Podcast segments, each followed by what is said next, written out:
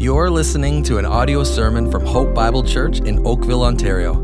For more information, please visit our website at hopeoakville.ca.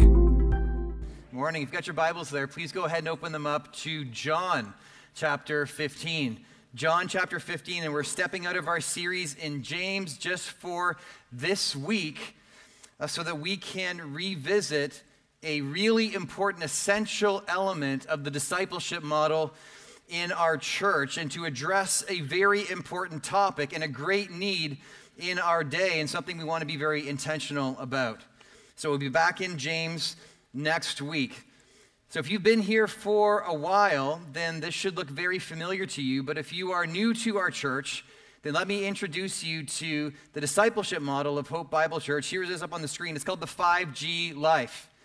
So, so a Christ follower, we believe, uh, does these three things they abide, connect, and share. And they do these things uh, through God time, gather time, group time, give time, and go time. So those are the five G's right there. So the first thing a Christ follower does is they abide, and they do that through God time. So, being intentional about, about being in the Word, spending time with the Lord in His Word, and then being intentional about spending time with the Lord in prayer as well. That's what abiding is all about. This is absolutely essential. Everything else flows from our, our abiding in the Lord Jesus Christ. The second thing is a Christ follower connects through gather time and group time. So, gather time, that's what we're doing right now. We are gathering together to worship the Lord and to sit under the preaching of his word. And then, and then group time as well is where we meet with a smaller group throughout the week for fellowship and discipleship and accountability. And then a Christ follower also shares through give time and go time. So, give time is where we are being intentional about using our giftedness to bless the body of Christ, and then also using our resources to, to further his kingdom. And then go time is all about the good news, sharing the good news of Jesus Christ, uh, both, both around the world and then also here locally. So that's the 5G life, that's our discipleship model. And where we're going to be focusing on today is right here abiding. Abiding. And, and uh, God time. And if I were to ask you, how important do you think God time is? I'm sure that most of us here would say, well, it's really important. God time is really important. And yet, a recent study put out by Lifeway found this that only one third of Christians are reading their Bible every day. One third. One third of Christians. And when it comes to spending time alone with God, so that could be in prayer, that could be in, in the Word, spending time alone with God, only 48% of Christian women uh, say that they are spending time alone with God every day, and only 38% of Christian men 38% of Christian men reporting that they spend time alone with God every day. So, why is that the case? Why is it the case that so many Christians are not spending time with the Lord every day? Well, here's the number one reason that I hear as I, as I meet with people it's I'm too busy. I'm too busy. Like, I want to be in the Word. But, but man, I'm just like, there's so much going on, and I want to be in prayer. I want to spend time in prayer, but, but life just feels like chaos, and I get it. I get it. We are all very busy. But when it comes to spending time with the Lord, is it really a matter of being too busy? Like, is that really the issue here? Well, let's dive a little bit deeper into that, and let me ask you what are the things that you do pretty much every single day? What are the things that you prioritize? Maybe it's some of these up on the screen. Maybe I've, I've got to go to work or I've got to go to school, or maybe exercise is a, a big part of your life, or socializing with other people. Maybe it's me time, you know, like I just need time to be alone and, and kind of decompress, or, or maybe it's watching sports, especially this time of year, right? Or, or, or driving other people to activities, or maybe, maybe looking at Instagram, or, or watching videos on YouTube, or scrolling through Facebook, or maybe playing video games, or, or, or maybe sleep. We, we have to do that. Like sleep is important, right? Or, or, or maybe, maybe taking care of other people. is a big part of your life, or cooking or eating, that's another really important one. Okay, we need to be doing that. Uh, or, or television, Netflix and Disney and Prime and, and answering emails and cleaning the house and maybe scrolling through TikTok and spending time on that hobby that you enjoy so much, or maybe looking through Kijiji for that thing you. There's so many ways that we spend time. And there are a lot of things that we can prioritize. But God has one thing that He wants us to prioritize above all other things. Here it is up on the screen abiding. Abiding. Abiding. If you are here, you are saved in Jesus Christ. This is the highest priority for you and me every single day. It's abiding. This is the priority that outweighs all other priorities. It's abiding. It's spending time with God, seeking Him, and listening to Him as He speaks to us through His Word, and, and speaking to Him through prayer, and delighting in Him, and worshiping Him, and loving Him. This is the top priority, the very top. It's abiding. It's abiding. So ask yourself Have I been prioritizing abiding in my life the way I ought to? Have I been prioritizing abiding the way that God calls me to? Well, that leads us into our first point, which is this simply put, I must prioritize abiding. I must prioritize abiding. Have a look now at John chapter 15, verse 5. Jesus says this to his disciples. He says, verse 5, I am the vine, you are the branches. So in John chapter 15, Jesus is using such a powerful illustration here to help his disciples understand what it means to be in relationship with him. And he uses this illustration that all of the disciples would have been very familiar with. He's talking about vines and branches. And there's vines and branches literally everywhere. So he uses this as an illustration. He says, I'm the vine, you are the branches. So he's saying this up on the screen. He's saying, he's saying, this is me right here, right here. And, and, and this is you. He's like, Peter, that's you. John, that's you. I'm the vine. You are the branches. And if you are here and you know the Lord Jesus Christ, then you also are a branch in the vine. The moment that you recognize that you are a sinner desperately in need of a Savior, and you placed your faith in the Lord Jesus Christ for the forgiveness of your sins, in that moment, you became a branch in the vine because God Himself connected you spiritually to Jesus Christ. Amen? So, what do we do then if we are a branch in the vine? Well, Jesus tells us. Have a look again at verse 5. Jesus says, I am the vine, you are the branches. Whoever, notice, abides in me, and I in him, he it is that bears much fruit. So now Jesus is describing the relationship between the vine and the branches, and he calls that relationship abiding. Abiding. So, what is abiding? Well, abiding means this it means to remain in, or to stay in, or to dwell in something. That's what abiding means. And so, for the Christian, practically speaking, abiding means this up on the screen it means pursuing an intimate, dependent, life giving, soul satisfying, worshipful relationship with Jesus Christ. Practically speaking, that's what abiding is pursuing an intimate, dependent, life giving, soul satisfying, worshipful relationship with Jesus Christ. That's what abiding is. so here's what Jesus is saying He's saying, because you are a branch in the vine, this is the most important thing to do abide. Above all other things, do this prioritize your relationship with me, he says. That's the priority. And because this is so incredibly important, ask yourself over the last month, let's just deal with the last month. Over the last month, how much effort have I put into abiding up on the screen? How much effort have I put into abiding? Would I say, if I'm honest, like none? Or, or maybe some effort, I put a little bit of effort, or, or would you say you put a lot of effort into abiding? Because this is the main thing. We must prioritize this. We must prioritize abiding, which also involves this it involves Jesus abiding in us. Have a look again at verse 5. Jesus says, I am the vine, you are the branches. Whoever abides in me, and notice, I in him. I in him. And these three words, I in him, are so important because there are two sides to abiding.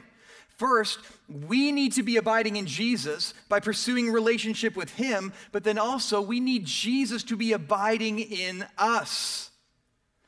We need Jesus to be abiding in us. And so here's what Jesus is saying He's saying, See to it, see to it that I fully abide in you. See to that. Make sure, see to it that I fully abide in you. And so, what does that mean? What does it mean to have Jesus abiding fully in us?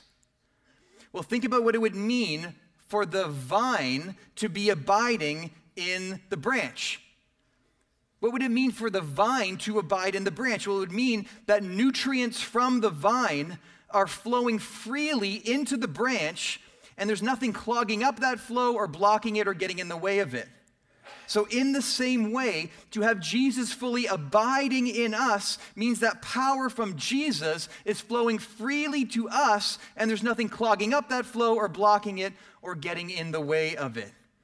So, here's the question What is it that clogs up the flow of power from Jesus to us? What is it? It's sin. It's sin. It's sin.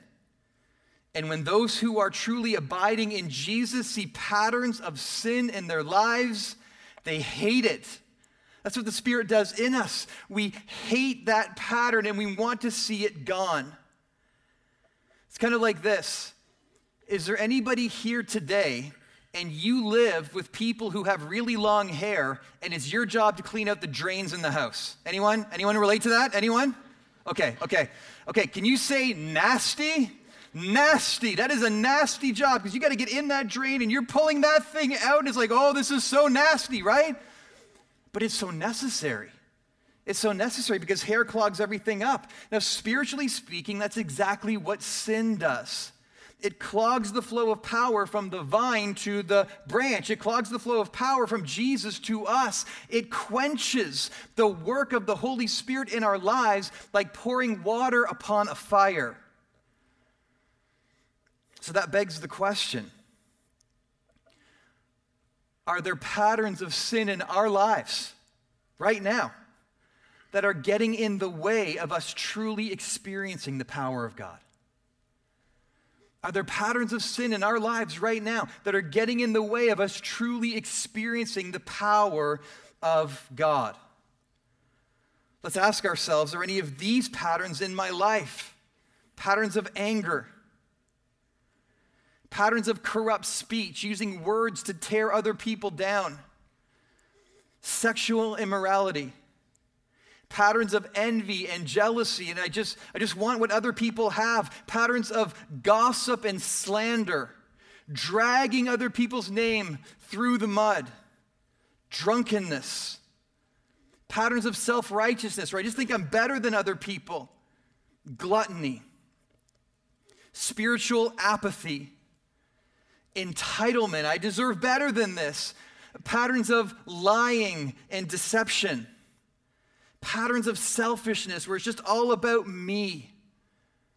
Patterns of unthankfulness. I'm just not, I'm just not, I don't think much about how God has blessed me so much. Unforgiveness just carrying around that duffel bag of, of, this, of all the ways people have wronged me and keeps holding on to that and refusing to forgive patterns of materialism or idolatry, loving the things of the world more than God, stealing and theft, patterns of greed, just more, more, more, patterns of complaining, 1 John 3 6 says that no one who abides in him keeps on sinning. Now, that doesn't mean sinless perfection. We all sin every day, right? We all sin every single day.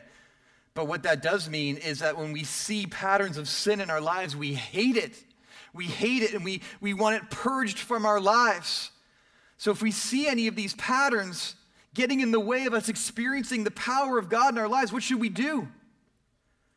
Well, here's what we need to do. Here's what we must do we must bring it into the light. We must confess it to God up on the screen. Because 1 John 1 9, if we confess our sins, he is faithful and just to forgive us for our sins. And notice, cleanse us, cleanse us from all unrighteousness. So, again, is there anything in our lives that we need to confess to God today?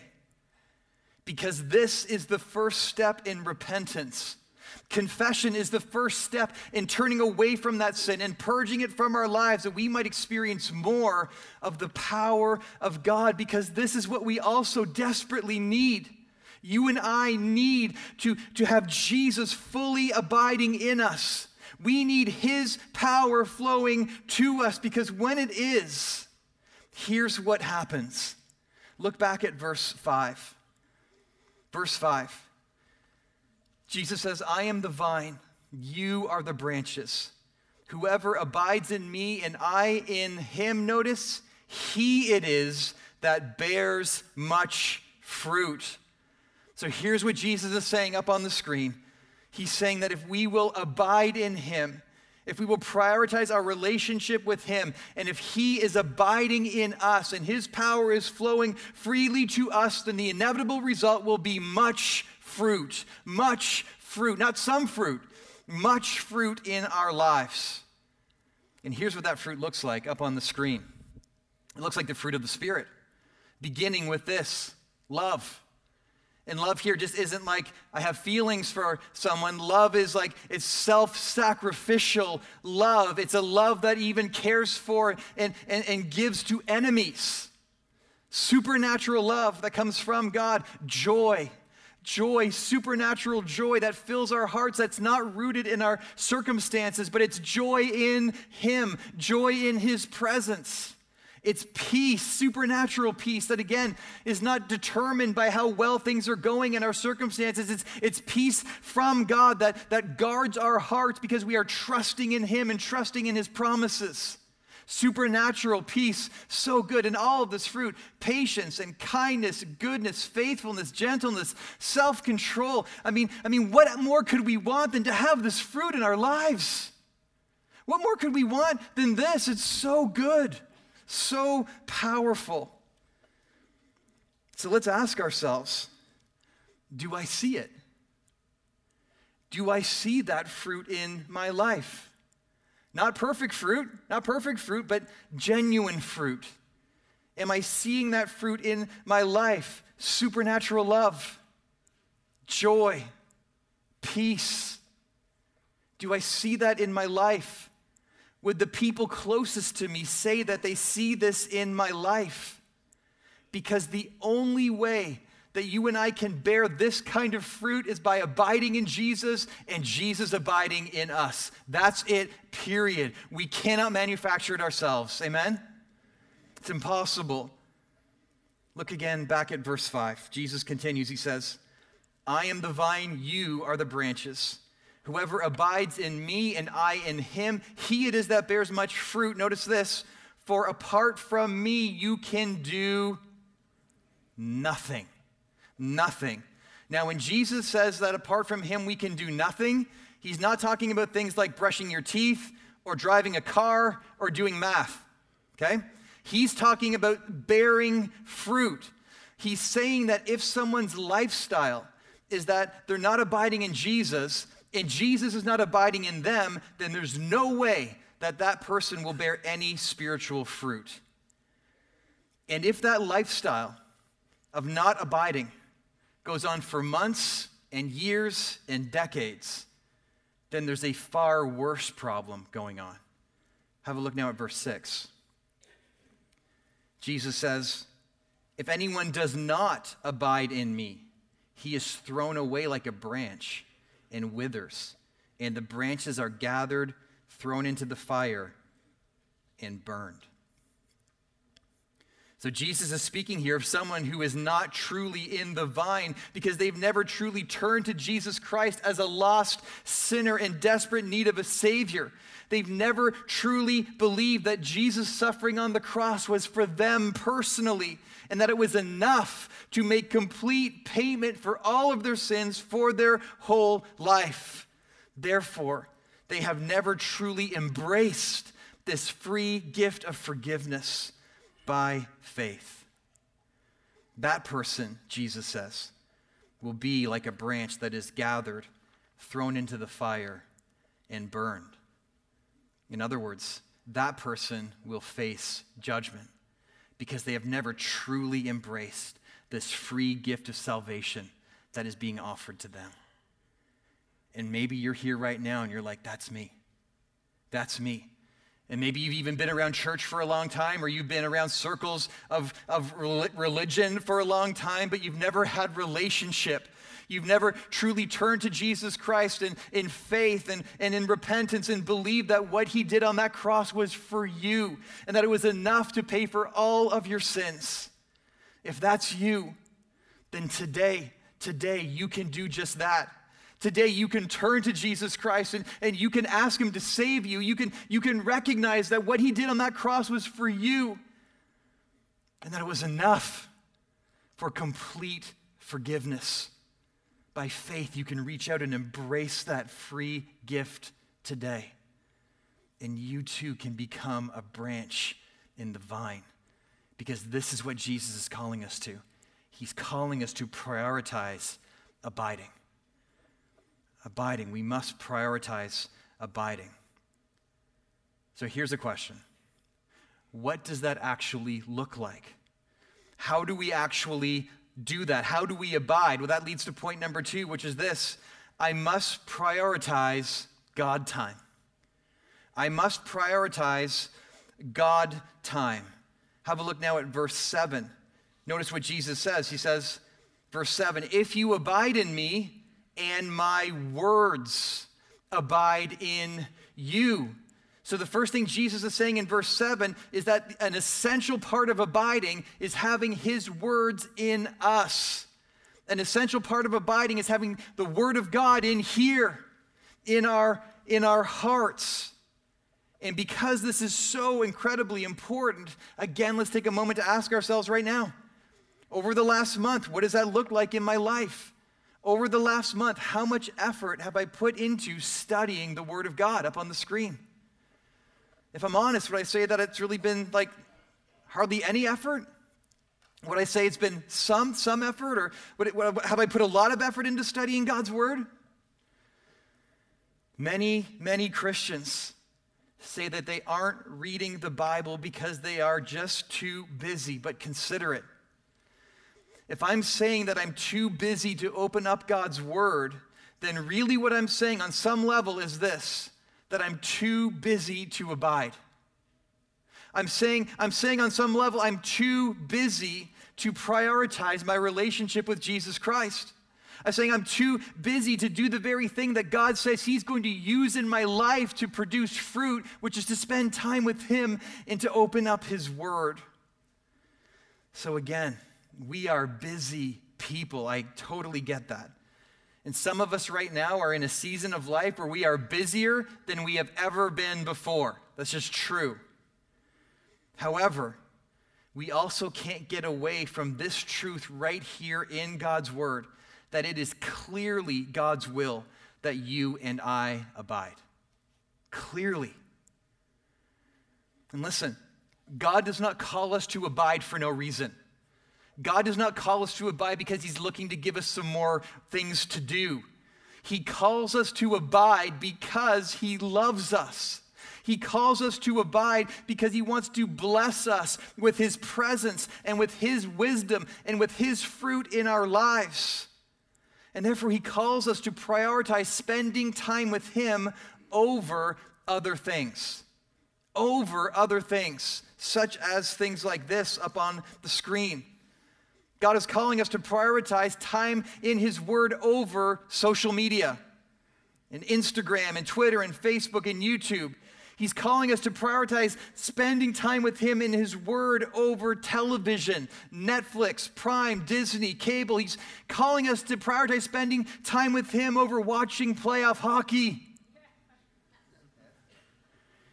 He's calling us to prioritize spending time with Him over playing video games and overspending time in that hobby that, that we enjoy so much. And He calls us to do this because He loves us and He wants to spend time with us.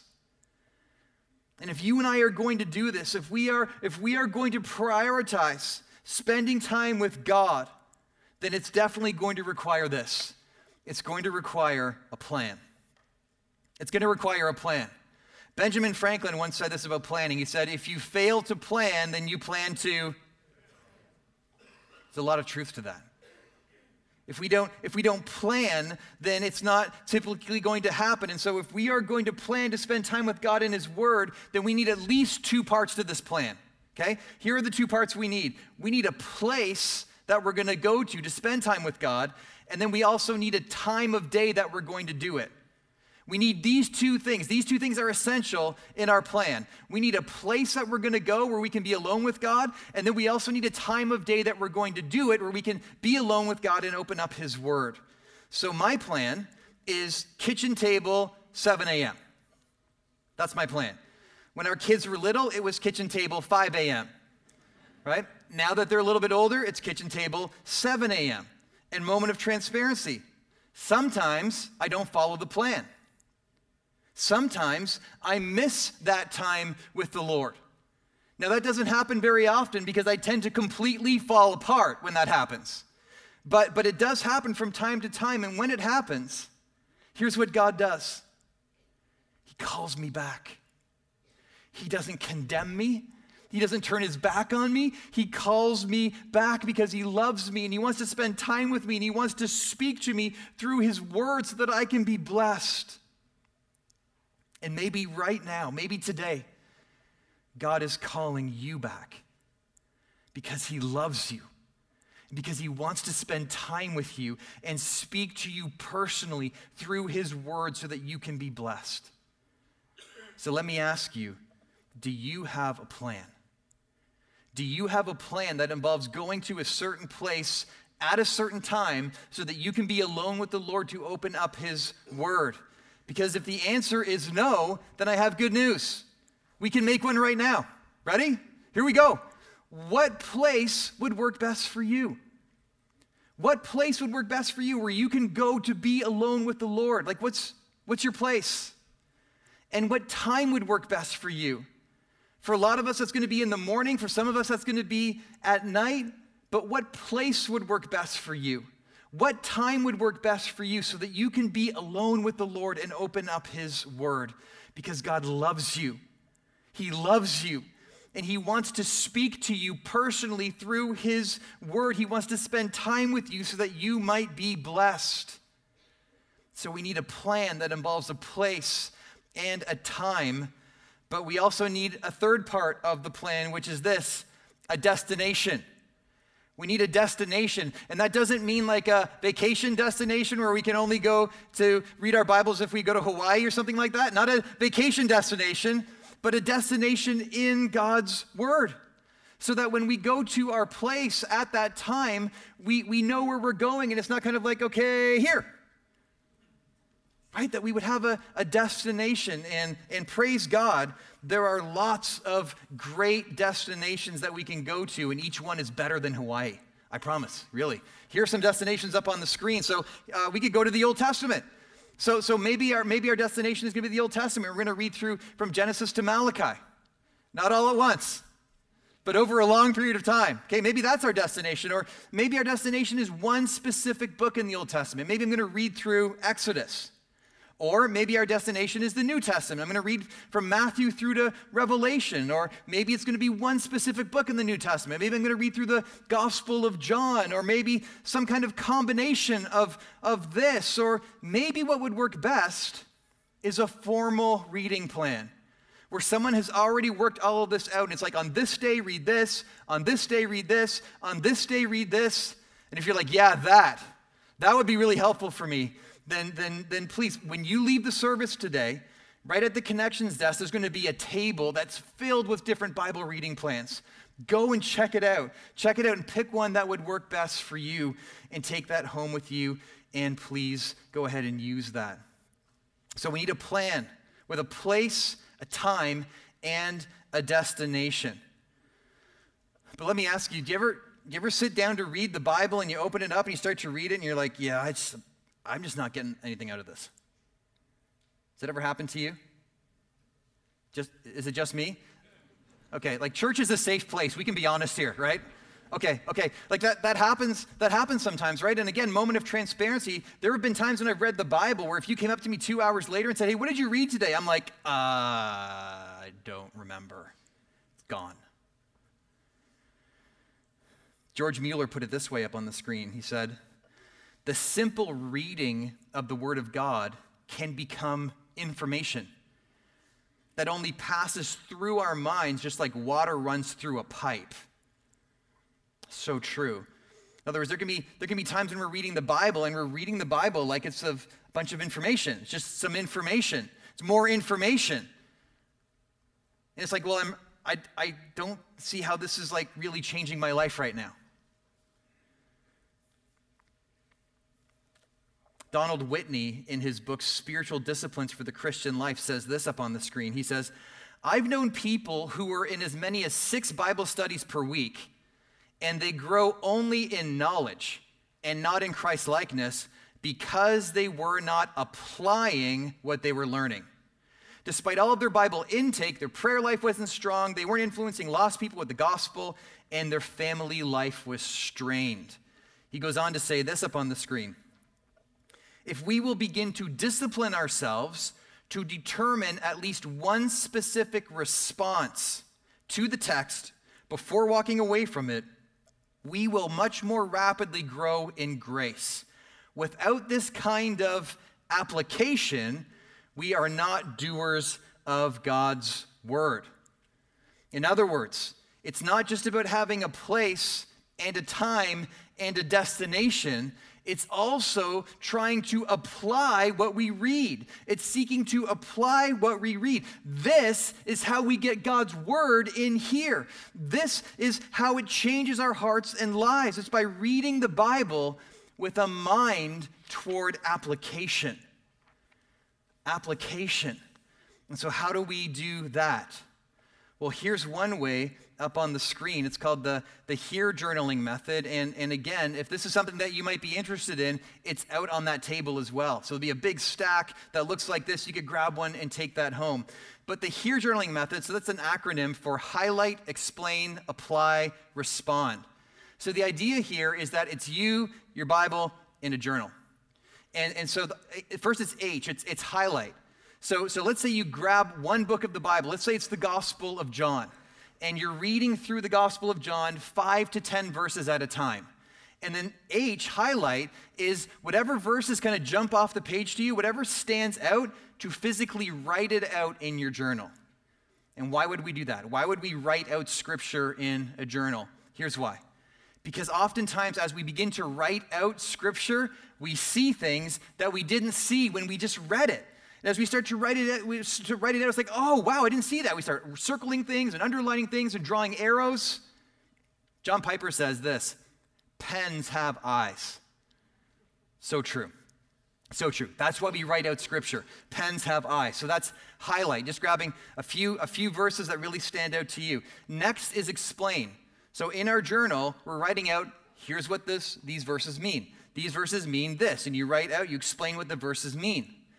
Well, maybe you're like, I don't know what the verses mean. That's why I wrote them down in the first place. Well, this is where a study Bible can come in so handy. And if you don't have a study Bible, we sell them out in the, the bookstore. But, but a study Bible is so great because you've got the biblical text at the top, and then at the bottom, you have the explanation of what those verses mean. So that can be really, really helpful. So H is highlight, E is explain. Here's what this verse means. And then A is apply. This is where, after we've explained what the verses mean, then, then it's like, okay, so how does this, how can I apply this to my life?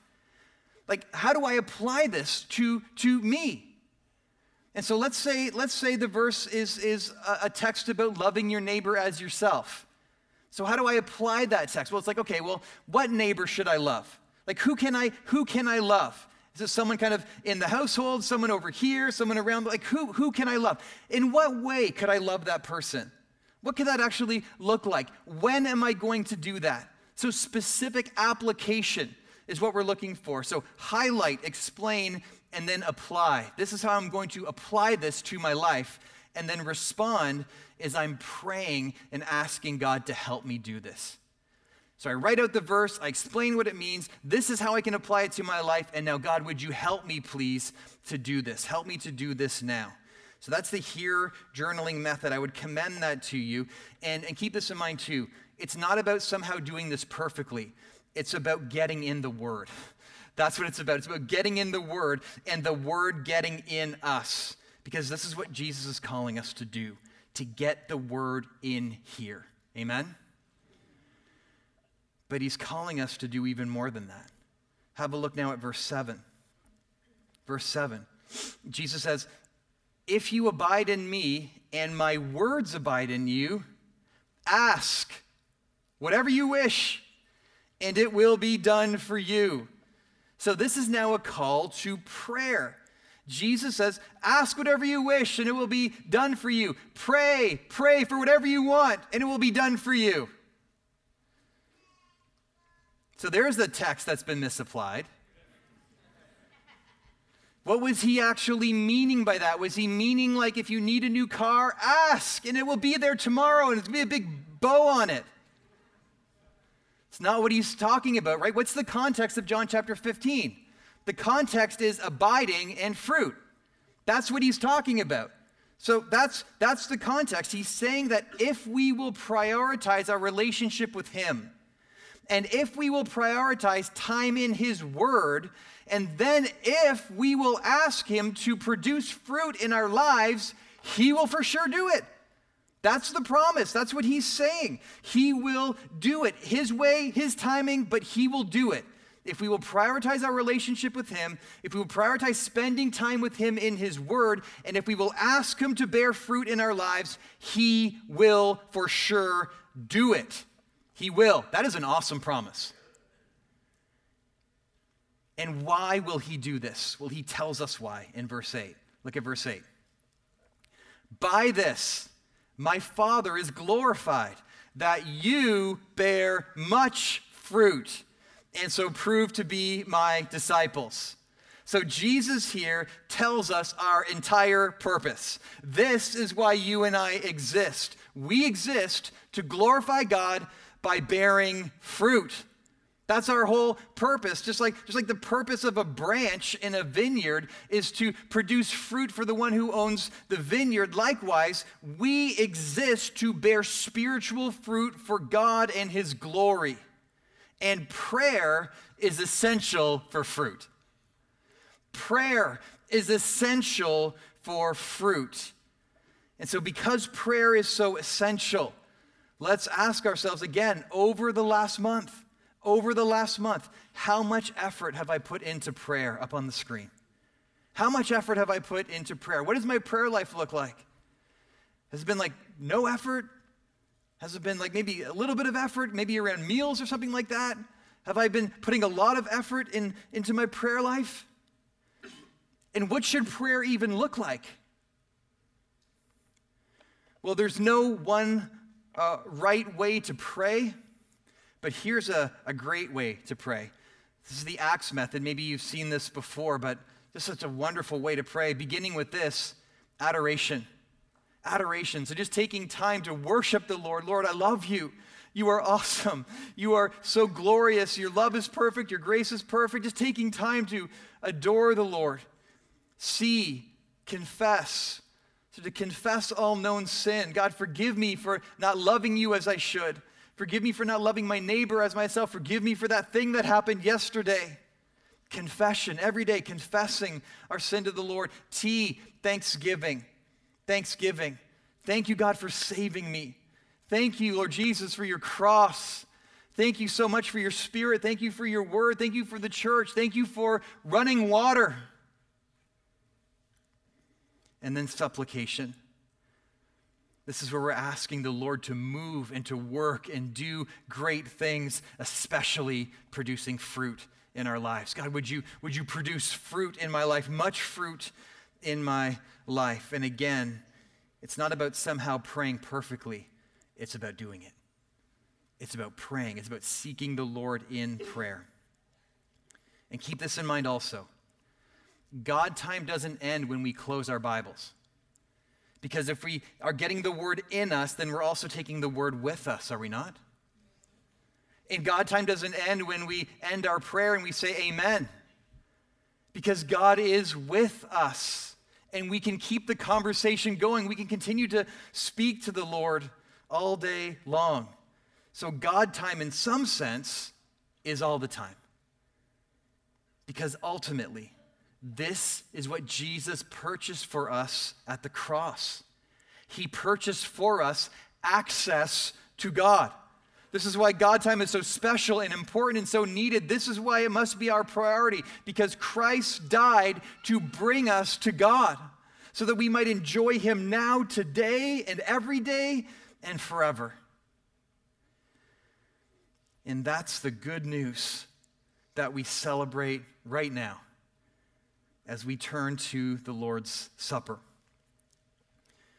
In 1 Corinthians chapter 11, Paul writes this concerning the Lord's Supper. He writes, For I received from the Lord what I also delivered to you, that the Lord Jesus, on the night when he was betrayed, took bread.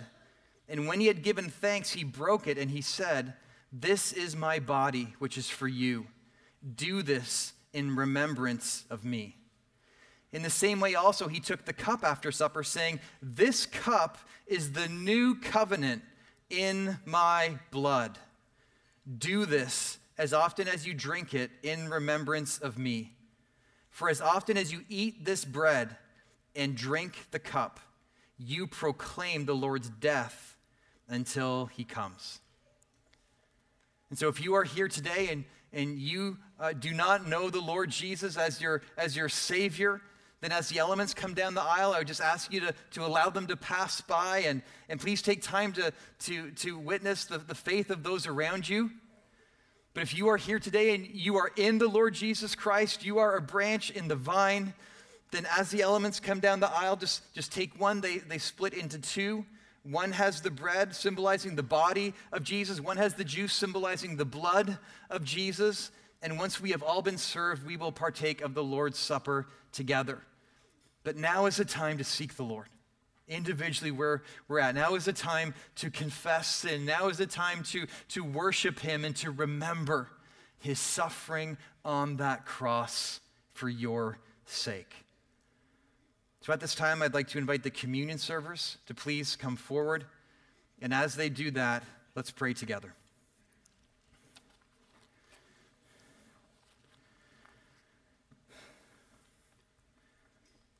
So, Father, we thank you so much for loving the world and sending your Son. And here we are, recipients of such love, recipients of such mercy, recipients of such grace. All we deserve is the wrath of God because of our sin, but what have we right now? We have been given the presence of God Himself. We have been forgiven for all of our sins. The righteousness of Jesus has been credited to our account, so now we can approach the throne of God, knowing we are fully accepted, loved beyond all measure. And we remember right now the sacrifice, we remember the cost. And so, as each one of us meets with you now, please lead us in Jesus' name. Amen.